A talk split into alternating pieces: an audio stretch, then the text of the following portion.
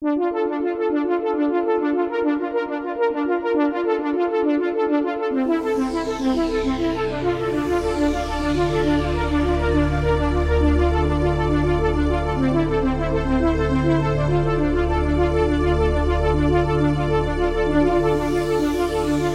and welcome back to the Robert A. Heinlein Book Club. Um, in each episode of this podcast, I look at uh, one of the works of Robert A. Heinlein or a part of one, um, and work try to work my way through his entire catalog. Uh, so, in this episode, I will be uh, talking about Our Fair City. Uh, this was uh, published in January 1949. Now, I, I know, uh, you know, we're supposed to be in 1948, and I think the problem here was there's it happened to a different story too. Um, the issue is, is I've been working off of the Robert A. Heinlein bibliography on Wikipedia, and I think it goes by maybe when it was written, um, because it put Our Fair City as a 1948 story, which is why I put it on the list for uh, the stories I looked at after Space Cadet, which was 1948. But um, it definitely was published in January 1949 in Weird Tales. So I'll, I'll keep going through going this way because at most it'll be like a year off, or it's usually pretty close. So uh, it's still close enough. Um, but this is the last story we're going to be looking at before we we jump uh, officially into 1949 with Red Planet uh, another of Heinlein's juveniles. Uh, there'll be a few stories after that, and then, then we're going to quickly, very quickly run out of stories. There'll be assorted stories here and there, but we'll pretty much be looking at novels mostly from here on. I think there's 15 more stories over the rest of his career. Um, so um, they'll just spot, they'll just jump up from time to time. I think we maybe have a handful for 1939. I want to say three, maybe. Um, but uh, I'm looking forward to it. Um, it'll be be fun to read those novels alongside the novels I'm looking at um, in my main uh, podcast series. I'm going to try to stick to novels in that series for a while as well.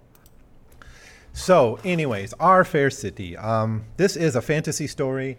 It reminds me a lot of uh, like was it a bathroom of her own or whatever the the one dealing with local city politics. Um, this is um, when I search for reviews and stuff. There's not much written about Our Fair City. It doesn't seem to be a very well known Heinlein story. It was published in a couple anthologies, like I think all of all our all, all you zombies and five other stories. Uh, maybe it was pub, um, published in a book called like Heinlein's Fantasies. Um, and of course, Heinlein has written a handful of fantasies, like the the cube one, the unfolded cube, uh, or the four dimensional cube thing story, uh, Magic Inc., um, and you know, and this kind of fits in that genre, but I think it also fits in Heinlein's interest in like city post-war city politics, which he did not do much. Like I think that Bathroom of Our Own is is maybe the best example of that investigation, and in my in my view, kind of a better one. Here, um, I have to say though, is that when Heinlein does fantasy, he says he it's like you're in a Philip Dick story often. So I think Philip Dick must must be the one kind of pulling from this aspect of Heinlein because Philip Dick's science fiction and Heinlein science fiction are worlds apart. They're they're vastly different. They don't seem to overlap at all, with a few exceptions. Maybe like um, the uh, what am I thinking of?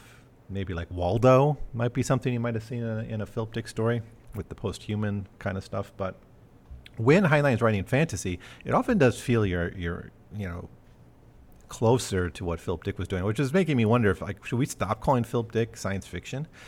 Um, you know, I didn't think much of that when I did this series. I just always talked about him as a science fiction writer, being aware that he wrote a lot of fantasy. But most of his stories are pretty far from anything like what we see in Heinlein or Asimov um, in terms of science fiction. He just was too too wild, I think, to be confined by any genres. Um, and this is an example of Heinlein just kind of ripping off the bodis of science fiction and saying, like, let's do something fun. And so that that said, though, I don't think there's too much to say about the story. Although there, it's more worthy of commentary than what I've seen online about it. Um, or in anything published. I think it's usually just scanned over as, oh, that's another one of Heinlein's weird fantasies. And even when you have people analyzing those books of Heinlein's fantasy writings, they just tend to skip over this too. There's more given to those other stories. So, anyways, we have a, a parking lot attendant with a pet whirlwind. That's the main point of the story. And the whirlwind um, is, you know, just like a, you know, those temporary little spinning debris uh, winds that you sometimes see in in cityscapes. It's a, it's a sentient, communicative, uh, conscious, and and kind of eternal whirlwind, and it's called Kitten. It's apparently a woman, a girl, and our parking lot attendant is basically maintaining it and taking care of it. And the other character here is a journalist for our fair city.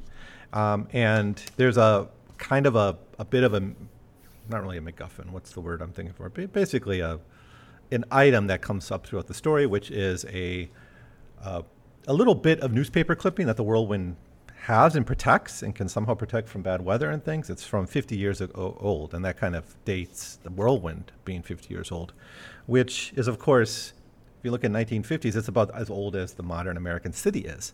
So it's a um, the whirlwind's kind of with the city eternally. That's what I want to say.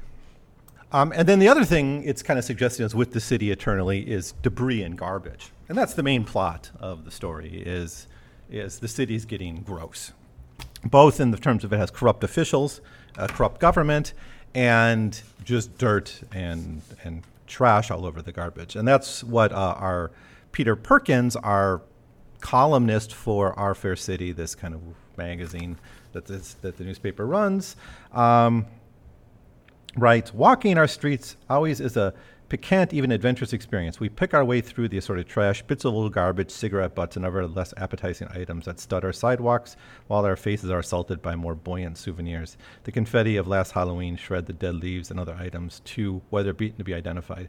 However, I've always assumed that the constant turnover in the riches in our streets ca- caused them to renew themselves at least every seven years. The column then told of the whirlwind that contained the 50 year old newspaper.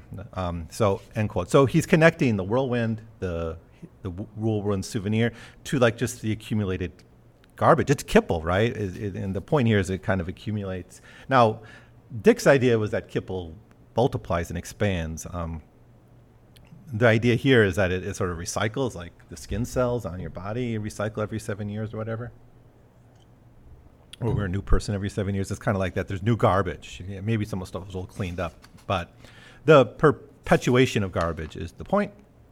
Um, and then you have basically the plot of the story is eventually Peter and the the guy who has this whirlwind as a pet eventually decide to run. Uh, like there's first there's stories about the whirlwind and it, the phenomenon of it, and people doubt it, and he has to defend that. So there's some interesting journalist stuff where we have a journalist trying to tell a true story, and people doubting it, and, and casting dispersions on the on the journalistic profession. So I think Heinlein has a little bit of a defense of, of freedom of speech, freedom of press here. Um, it, again, this is not a story to take too seriously, um, but I'm going to try as much as possible. Um, but then, anyways, they eventually decide to run the Whirlwind as a candidate for mayor. Uh, first, calling for the mayor to resign, and then eventually running uh, the Whirlwind Kitten as a mayoral candidate. And then you have like the repression of this campaign by the state. So that's essentially the story we have.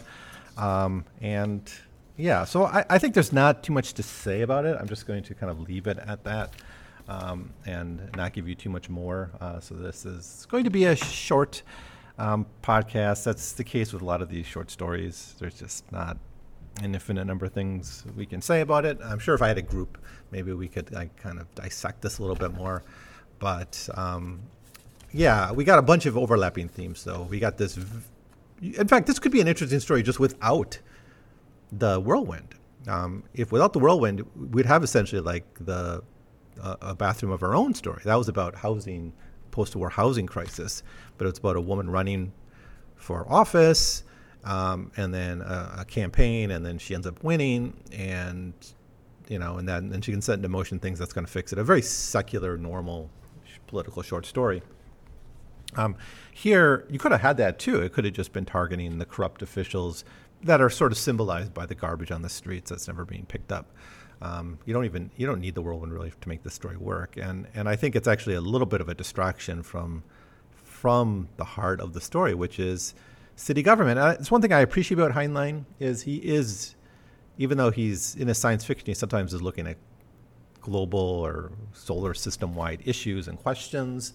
Uh, his stories, he is interested politically in the local, right? And, and I think sometimes that's where we really need to focus our politics because there's less we can do at the national level, but the city is a place where we really can f- talk about and try to force democracy to be put in place. And, and sometimes it gets forgotten. People don't read the local newspaper. Local newspapers are dying. The kind of muckraking we see in this story doesn't happen like it used to. There just isn't the journalists who are capable and willing to do that anymore. Um, it's it's it's a sad state of affairs, but it's um, it's really important. It's it's like the heart of our democracy. It must be our local participation in, in, in government, running for local office, and and challenging the power structure from the bottom up that way. And, and I think that you know there's a lot that mayors and local city governments can do to actually improve people's lives substantially and make them, happier and, and, more content and, and feel they have a bigger say in the world and, and they can help eliminate poverty. There's so much that can be done, but people just kind of look to Washington uh, a bit too often, I think. Um, and I think it's advantage of like the federal system we have in the United States too, is that there is that those local governments. So I don't want to sound like a small government conservative, which I'm, um, which I don't know. My politics are, are what they are, but you know, it's like I, I don't think we can like jump tomorrow to anarchism uh, or to any kind of